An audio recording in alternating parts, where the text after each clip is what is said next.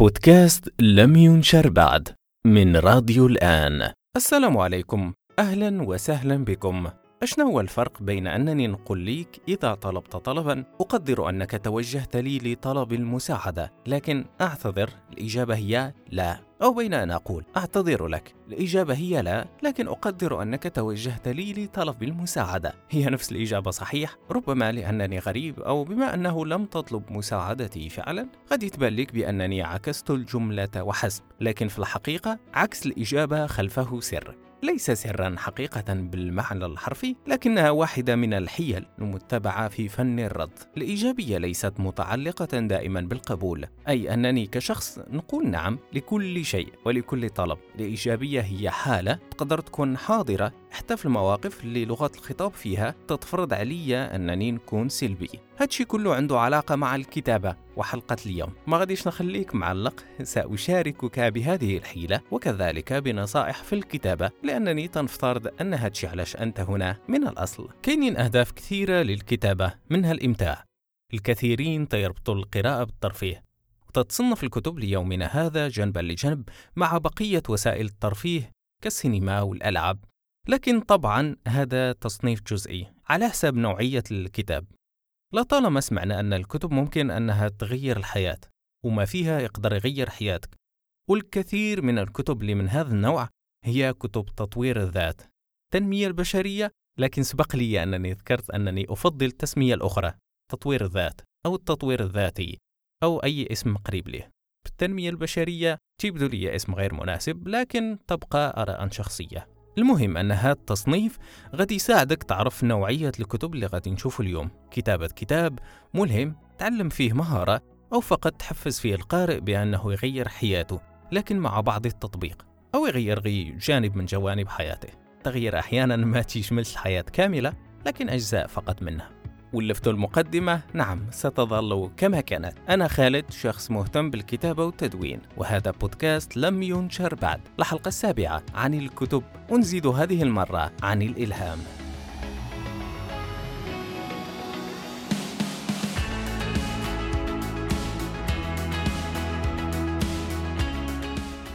كاين حلقة من حلقات البودكاست تحدث فيها عن الكتب الإرشادية والتعليمية. الكثير من المعلومات اللي فيها ربما حتى أغلب المعلومات اللي فيها مناسبة جدا لكتابة النوع اللي غادي نتكلم عليه اليوم. الفرق فقط أن كتب تطوير الذات تتلعب في جزء كبير منها على الإلهام أو على التحفيز وفيها عبارات تتكرر من قبيل تغيير الحياة أو التغيير. في حين أن الحلقة اللي تكلمت فيها على الكتب الإرشادية كان الغرض منها أنها تساعدك على كتابة كتاب تعلم مهارة دون الأخذ بعين الاعتبار الجانب التحفيزي. وكذلك بما أن الكتب التعليمية تشمل مجالات عديدة بعيدة عن الحياة الشخصية للفرد. ففضلت أنني في هذه الحلقة نخصصها لكتب تطوير الذات ولو أن الكثير من كتب تطوير الذات في حد ذاتها هي كتب تعليمية أو إرشادية. باش ما ننساش الحلقة اللي تنتحدث عليها هي الحلقة الخامسة اللي تحدث فيها عن الكتب. وفيها معلومات تقدر تفيدك بشكل عام في الكتابة فرجع لها. بعض الأشياء ما غاديش نكررها. منها الخطوة الأولى في عملية الكتابة اللي هي طبعا اختيار الموضوع إذا ما كنتيش متبه. لابد أن موضوع الكتاب يكون واضح من البداية والأكثر أن الفئة المستهدفة من القراء تكون واضحة كذلك. حاول ترجع للحلقة الخامسة. سهلت عليك فيها عملية اختيار موضوع. وكيف قلت في الحلقات السابقة الحلقات فيها تركيز في العادة على أمر محدد لكن الحلقات تبقى متصلة وتنحاول أنني نشوف حاجة جديدة نتعلموها في كل واحدة منها. بدل تكرار نفس الأشياء أكثر من مرة. بهالطريقة غادي تخرج بفائدة من كل حلقة على حدة وفي نفس الوقت غادي تخرج بفائدة أكبر لو أنك استمعت لكل حلقات وفي نفس الوقت تقدر تدون المعلومات اللي تشوف أنها الأنسب لنوع الكتاب اللي بغيتي تألف. نفترض أنك استمعت للحلقة التي ذكرت وعلاش لا لكل الحلقات الأخرى؟ عندك موضوع وعندك أيضا الفئة اللي باغي تستهدف. كتابة كتاب من هذا النوع في العادة ما غاديش يكون بالأمر الصعب لكن خلينا نشوفوا بعض الأشياء اللي تدخل عادة في كتب تطوير الذات واللي تقدر تكون مهمة للغاية. نهضروا على أسلوب الكتابة اللي غالبا تكون إيجابي. بما أننا نتحدث عن التحفيز وعن الإلهام فالأسلوب الطاغي على كتب تطوير الذات هو الأسلوب الإيجابي. خاصك تقنع القارئ بأنه قادر على تغيير حياته قبل ما توريه كيفاش يغير حياته. وطبعا من تنقول تغيير الحياة ما بغيتش نحصر الموضوع في أنه كتب تطوير الذات كلها عن تغيير الحياة يقدر يكون جانب من الجوانب اللي تتمس القارئ. على أي خاصك تتحدث عن هذا الجانب وتعطيه للقارئ بعض الإلهام. كاين أكثر من أسلوب لفعل ذلك لكن ما على القارئ الخروج به في النهاية هو أن الكتاب أعطاه الحماس في نفس الوقت اللي أعطاه فيه خطوات للتطبيق. شخصيا تنفصل بين الكتب اللي تحفيزية وبين الكتب اللي تحفيزية وعملية في نفس الوقت أو كتب تطوير الذات اللي ما تتلعبش على التحفيز فقط وإنما فيها خطوات فيها تمارين أو تداريب فيها أمور تطبيقية. لأن المهم فعلا في كتب تطوير الذات باش تكون ذات نفع أنها ما توقفش في الحد اللي تتحفز فيه القارئ وحسب لذا حاول أنك توازن بين الأمرين. لكن خلينا نرجع لمسألة الإيجابية. كاينة طريقة في فن الرد وتحديدا إذا كان شيء اللي غادي تقول سلبي. في خطابات الرفض مثلا. إلى شخص طلب المساعدة ديالك في ظرف أنت غير قادر على المساعدة. تقدر ترد بواحدة من ثلاث طرق. تبع معايا. عارف أن الأمر تيبان كأنني خرجت عن الموضوع لكن غادي يكون نافع للغاية. الطريقة الأولى. هي أنك تقول ببساطة لا أي أنك ترفض. وهنا المخاطب غادي يرجع برد سلبي. الطريقة الثانية هي أنك تقدم ليه رد إيجابي وهذا هو الرد الشائع عند الأشخاص الطيبين اللي ما تيبغوش يجرحوا المشاعر. كأنك تقول بغيت نساعدك ولكن ما نقدرش. أي أن الرد في الجزء الأول ديالو إيجابي والقسم الثاني سلبي. وهذا القسم هو اللي عنده التأثير الأكبر. الآن نشوفوا الطريقة الثالثة اللي بسيطة للغاية. ولكن يمكن لها تغير الكثير. الأمر ببساطة هو أنك تحاول تسبق القسم السلبي أي أنك تقول كنعتذر ما نقدرش وتزيد أمر إيجابي. مثلا كان بودي المساعدة وأتشرف أنك طلبتي مساعدتي. علاش حدثتك على هذه الطريقة؟ ببساطة لأن كتب تطوير الذات تقدر تعتمد على الثلاث أساليب هذه. كل كاتب تختار الأنسب ليه أنه يكون مباشر أو صريح أي أنه تعطيك الأمور كما هي وما تبحثش عن تحفيزك بأي طريقة ولكن هذا الأمر تبقى نادر. بما أنك ما تتعرفش إلى أي حد القارئ في حاجة لمساعدة والشخصية ديالو تقدر تحبطه وتهرسه لو أسلوبك مباشر وجاف إن صح التعبير. الأسلوب الثاني أنك تحفزه وتحمسه وتعطيه المشاكل اللي يقدر يواجهها أو أنك مجددا ترجع للأسلوب الجاف. مثلا تحفزه أنه قادر أنه يغير حياته وفي النهاية تقول لي أنه كاينين أشخاص استسلموا قبل التجربة أو توقفوا. دائما عكس الأمر. ما تنحاولش نقيدك أنا. لكن القارئ غادي يستمد القوة ديالو في أحيان كثيرة من الفقرات اللي كان لها تأثير كبير عليه. أو العكس. خلينا نشوف مثال باش تحكم بنفسك. نديرو سويتش للفصحى من جديد. تغيير الحياة قد يأخذ وقتا لكنك قادر على تغييرها. يجب أن تفخر بنفسك لأنك على الأقل تحاول. لكن هنالك من يفشل من يجرب ويستسلم. أشخاص عاشوا حياتهم كلها في الروتين وفي الأخير ضاعت سنوات حياتهم دون تحقيق أي شيء. إذا كان الشق الثاني تيلمسك شخصيا ففي الغالب غادي يكون له التأثير الأكبر مقارنة بالقسم الأول. خلينا نعكسوا الأمر باش نلاحظوا الفرق. أشخاص عاشوا حياتهم في الروتين وضاعت سنوات من حياتهم دون تحقيق شيء. هنالك من يفشل من يجرب ويستسلم. لكن أنت لست واحدا منهم لأنك ما زلت تقرأ ما زلت تحاول. تغيير الحياة قد يأخذ وقتا لكنك قادر على تغييرها. يجب أن تفخر بنفسك. يلا انت خرجتي بحيلة. باش تخلي الكتابة ديالك أكثر إيجابية والتأثير ديالها أقوى وفي نفس الوقت حيلة بسيطة باش تخلي الإجابات ديالك للأشخاص أكثر إيجابية. تخلي عندهم انطباع أفضل من أنك تردهم بأسلوب شاف. باش ما تقولوش ما تعلمنا والو في البودكاست. إن كنت منتبها غادي تلاحظ أن الإيجابية هنا ما تتعنيش أنك تخلق عالم وهمي للقارئ عالم وردي أو عالم مثالي. لا وجود لهذا. حتى أنت ككاتب مستقبلي إن شاء الله بدون ضغوط عارف بأن العالم الذي يخلو من المشاكل هو عالم غير موجود. أنك تكون إيجابي ما تعنيش أنك ما تكونش واقعي. لا بد أنك تحسس القارئ بأنك بغيتي تشد بيده باش يغير حياته أو يغير جانب من جوانب حياته اللي في الغالب تيسبب له إحباط. الجانب الإيجابي هنا هو الجانب اللي فيه التحفيز اللي تتحاول تدفع به القارئ لأن يحدث التغيير في حياته. لأنه كما يقال التغيير باب. يلا شكون يكمل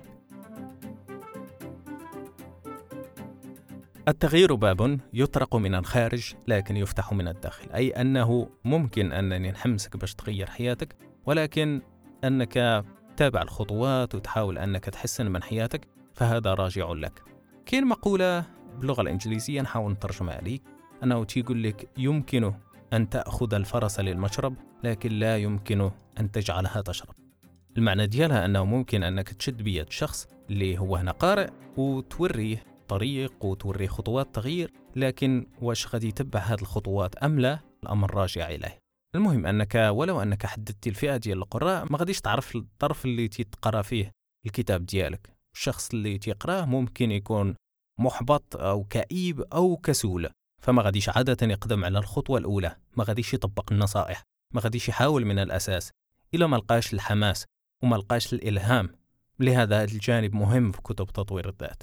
لكن في نفس الوقت غادي يتخلى عن كل شيء إلى حس بأن ما في الكتاب فوق طاقته أو أن الكاتب تحاول يوهمه بأنه قادر. لذا مهم أنك تبقي الجانب الواقعي من الأشياء حاضر. نعم كاين المشكلة ألف وباء كاين الصعوبة جيم ودال إذا تم ذكر هذا فالقارئ غادي يحس بالارتباط أو الانتماء وغادي يمنحك الثقة لأنك عارف المشكلة عارف الصعوبات وربما خضتيها بنفسك. فغادي يحس أن ما في الكتاب تيعنيه. ما تحاولش تزوق ما فيه. لذا مهم أن الكتاب يكون إيجابي نعم ولكن ما يكونش كذبة. كذبة بيضاء أو كذبة وردية ولا اختار اللون. لكن فهمتي القصد. المعاناة المشاكل وغيرها جزء من الحياة. القارئ بنفسه عارف هذا الأمر. لذا محتاج أنك تبين ليه أنكما في نفس المكان وأنكما على وفاق. أي بمعنى أنك ما تحاولش أنك تبيع ليه الوهم وحسب. هادشي علاش الكثيرين عندهم مشكلة مع كتب تطوير الذات لأنه كيف تسميها البعض تجارة مبنية على معاناة الناس. لكن كن متأكد لو تحدثتي عن المشكلة أو المشاكل بشكل صريح وبعدها ضفتي التحفيز والجوانب التعليمية الكتاب ديالك غادي يكون أفضل. والتأثير ديالو أكبر.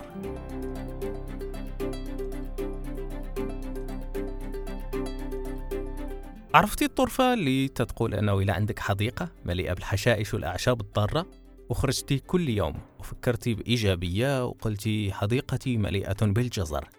الحاجة الوحيدة اللي قمت بها أنك ضيعتي الوقت اللي ممكن تستغله زراعة الجزر.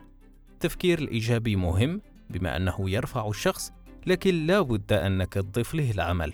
لا بد أنك تزيل الحشائش وتزرع الجزر. خليني غير نفصل بين أمرين. إذا بغيتي تكتب كتاب تعليمي أو إرشادي دون الجانب التحفيزي فمن حقك. كيف قلت ليك سبق أنني أتحدث عن هذه النوعية في الحلقة الخامسة.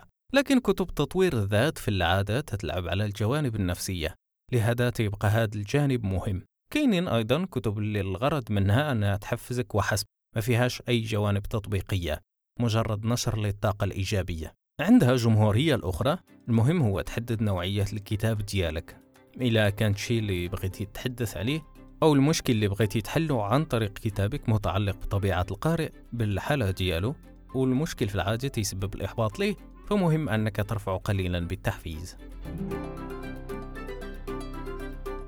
من الأمور اللي تقدر تلهم بها القارئ أو تحفزه أو تحمسه أو تدفعه أنه يطبق الخطوات اللي في الكتاب هي رواية القصة storytelling شوف من حولك غادي تلقى أن رواية القصة ولات جزء من العديد من الأشياء لدرجة أنها وصلت للإعلانات والإشهارات علاش؟ لما؟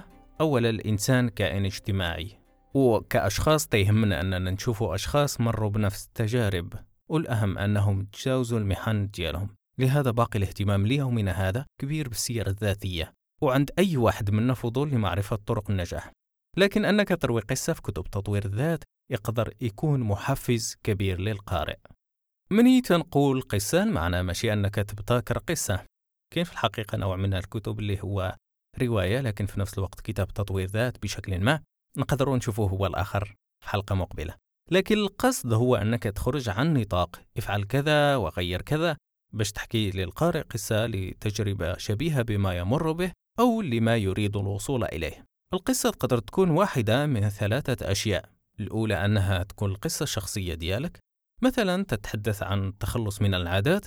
تقدر تحكي للقارئ تجربة مريت بها وكيف ساعدتك المهارات التي تعلمت وتعلم لتغيير العادة أو اكتساب عادة. القصة تقدر تكون واحدة موزعة على طول الكتاب أو مجموعة قصص صغيرة حتى وإن كانت فقرة واحدة. توضع وسط الكتاب عندما تكون هنالك حاجة لذلك. القصص تكسر أيضا الروتين وتلفت الانتباه وتخلي القارئ منغمس لذا تقريبا كل كتب من هذا الصنف فيها قصص. الطريقة الثانية أن القصص تكون لأشخاص تتعرفهم.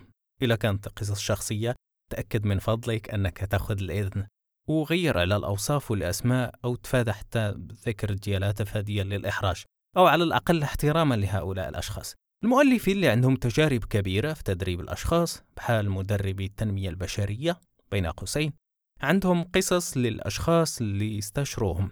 لهذا تكون الكتب ديالهم غنية بالقصص في العادة.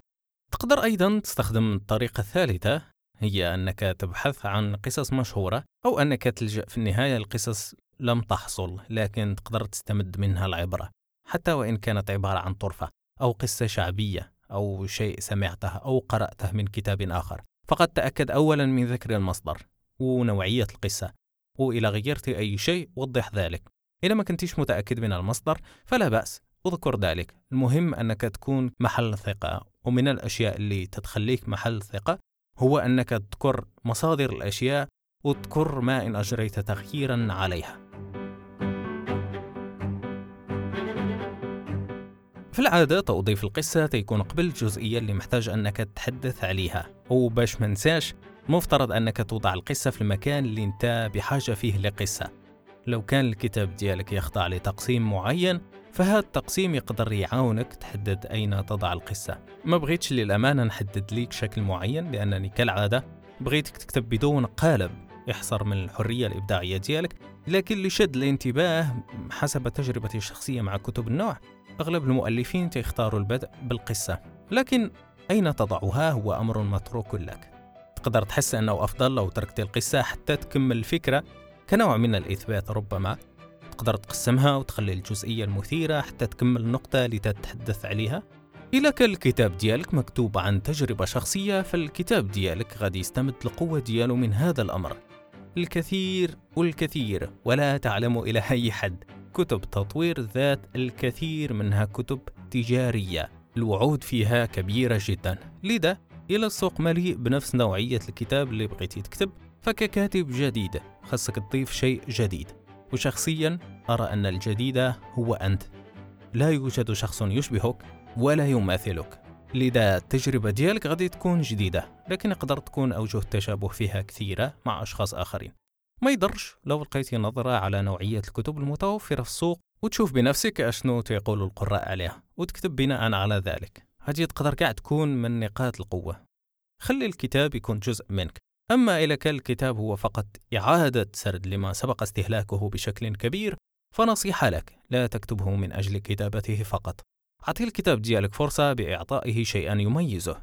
إذا عندك الرغبة في الكتابة فأنا متأكد غادي تلقى شيء يميز كتابك. وكما قلت القصة ديالك أو التجربة ديالك تقدر تكون الشيء المميز فيه.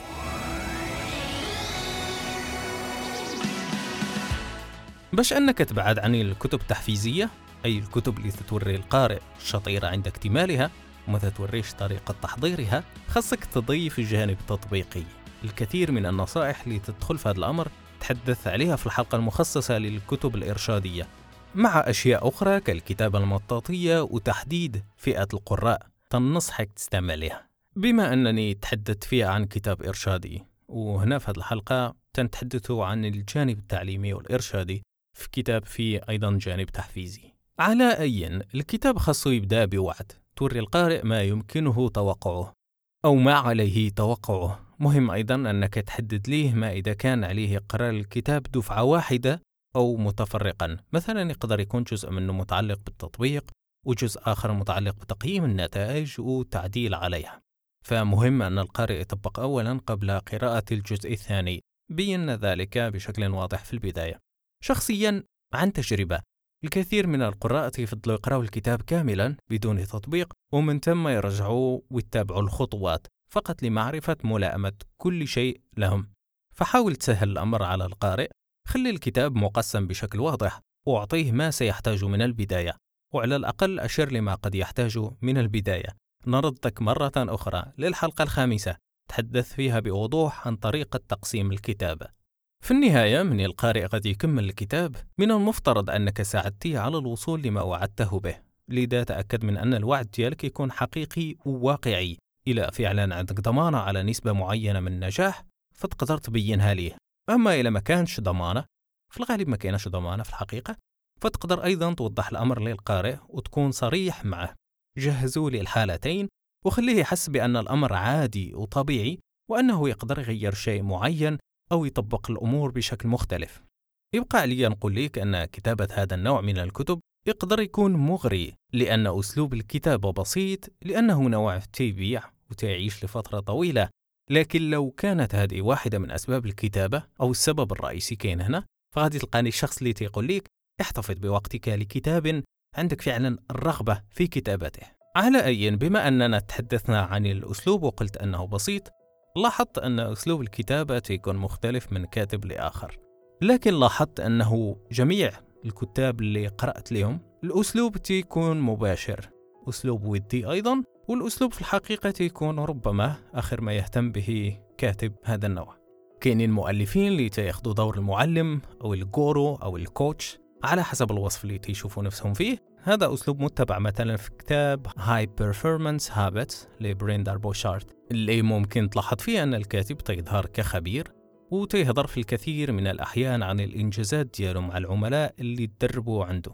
كاين اللي تيختار أسلوب ودي بحال إلا كان تيخاطبك مباشرة منهم روبن شارما وكتاب دليل العظمة اللي فيه جزئين وشخصيا الأسلوب ديالو تيعجبني وقريب لقلبي وكاين حتى اللي تيكتب بنفس لغة الخطاب ديالو ما عندوش اهتمام بالقواعد بجودة الكتاب كاين تكرار الأسلوب مباشر وكاين حتى اللي تيوظف عبارات سب وتيوجه الحديث ليك بشكل يقدر يستفزك حتى. وتقدر تشوف كتاب أنت قوة مذهلة باش ما نعطيكش الاسم بالإنجليزية ديال جين سينسيرو. هو أكثر الكتاب اللي تصدم في طريقة الكتابة ديالو الكثيرين. كتاب كانت هيرت مي لديفيد كوغنز اللي الكتاب ديالو مكتوب بنفس الطريقة اللي تيتحدث بها مع اختلافات بسيطة. إلا بغيتي تعرف الأسلوب ديالو حاول أنك تشاهد واحد من اللقاءات ديالو أو الفيديوهات ديالو لكن حذاري الكثير من السب. هذه النوعية من الكتب ليست أسهل فقط من الروايات اللي محتاجة بعض تسويق بل أسهل حتى من بقية أنواع الكتب. لكن أن تختار الأنسب لك. أسلوب جميل أنيق قلب على أي عبارة جميلة لوصفه هو أسلوب ملفت. ليس لأن الجميع يكتب بهذا الشكل فعليك الكتابة بهذا الشكل أيضا. كتب تطوير الذات في العادة المؤلفين ديالها ماشي مؤلفين والاهتمام ديالهم في الكتابة محدود. خذ نموذج كتاب الأب الغني والأب الفقير لكيوساكي اللي تيقول فيه بنفسه أنه لا يعتبر نفسه كاتبا. تقدر تشوف بأن الأسلوب ديالو بسيط وأنا متأكد إذا كان الاهتمام ديالك في الكتابة فبعد التمرس تقدر تكتب شيء أفضل من الكتاب ديالو بكثير. تبقى المحتوى هو الأهم فيقدر تفوق عليه في الأسلوب وما تفوقش عليه في الموضوع. إلا دمجتي بين النصائح البسيطة اللي في هذه الحلقة وبين ما في الحلقة ديال الكتب الإرشادية وزدتي على ذلك ما تعلمتي في بقية الحلقات فغادي تخرج بنتيجة أفضل بكثير مما توقعت. تأكد فقط أنه عندك دراية بالموضوع اللي بغيتي تتكلم عليه. وكما أقول دائما الرغبة في الكتابة عن شيء معين ما غاديش توقفها الخبرة أو المعرفة لأنك قادر تكتسب الخبرة توازيا مع العمل على كتابك أو أنك تبحث. وهذا أيضا عنصر مهم أثناء الكتابة غير ابتعد من فضلك عن الكتب التجارية. لا نحتاج للمزيد منها خاصة لو كان هذا كتابك الأول. نفس هذه النصائح تقدر تجربها أيضا في مدونة. شخصيا المدونة ديالي تتحدث عن أمور متعلقة بالحياة وجزء كبير منها متعلق بتطوير الذات وتحسين الحياة كما أنه أحد المجالات اللي اختاريت نكتب فيها. كتاب لا أعلم متى سيكتمل لكن سأخذ وقتي. فخذ أنت أيضا وقتك. تذكر أن هذا البودكاست موجه للكاتب الجديد للمبتدئ الكاتب الذي لم يبدأ لكن لديه الشغف والطموح والرغبة. كما أنه بودكاست الغرض الأساسي منه هو التسهيل والتبسيط. لذا غادي نواصل معك إلى أن تحصل على نصائح تناسب نوعية الكتاب أو الرواية أو المقالة التي في عقلك. بتوفيق الله طبعا. الوقت الوقت كالعادة يمنعني من أنني نطول عليك أكثر. شكرا أنك اقتطعتي من وقتك هذا القدر وصراحة قدر كبير. وممتن أنك سواء انضميتي لي كمستمع جديد أو كنت معي من البداية. نعم الكتابة بحر. وغادي نغوص فيها أكثر. عندك أسئلة عن الكتابة أو التدوين؟ أرسلها لنا على الإيميل الآن fm at الآن dot TV الآن fm at الآن dot TV سواء بشكل مكتوب أو كتسجيل صوتي. ما تنساش من فضلك تبين محتوى الرسالة في عنوانها وغادي نحاول نجاوب على أسئلتك في الحلقات المقبلة. هذه إذا هي النهاية نهاية هذه الحلقة فقط. بقي عندي ما نقول. شكرا مجددا. كنت في الاستماع لبودكاست لم ينشر بعد. نلقاكم على خير. سلام.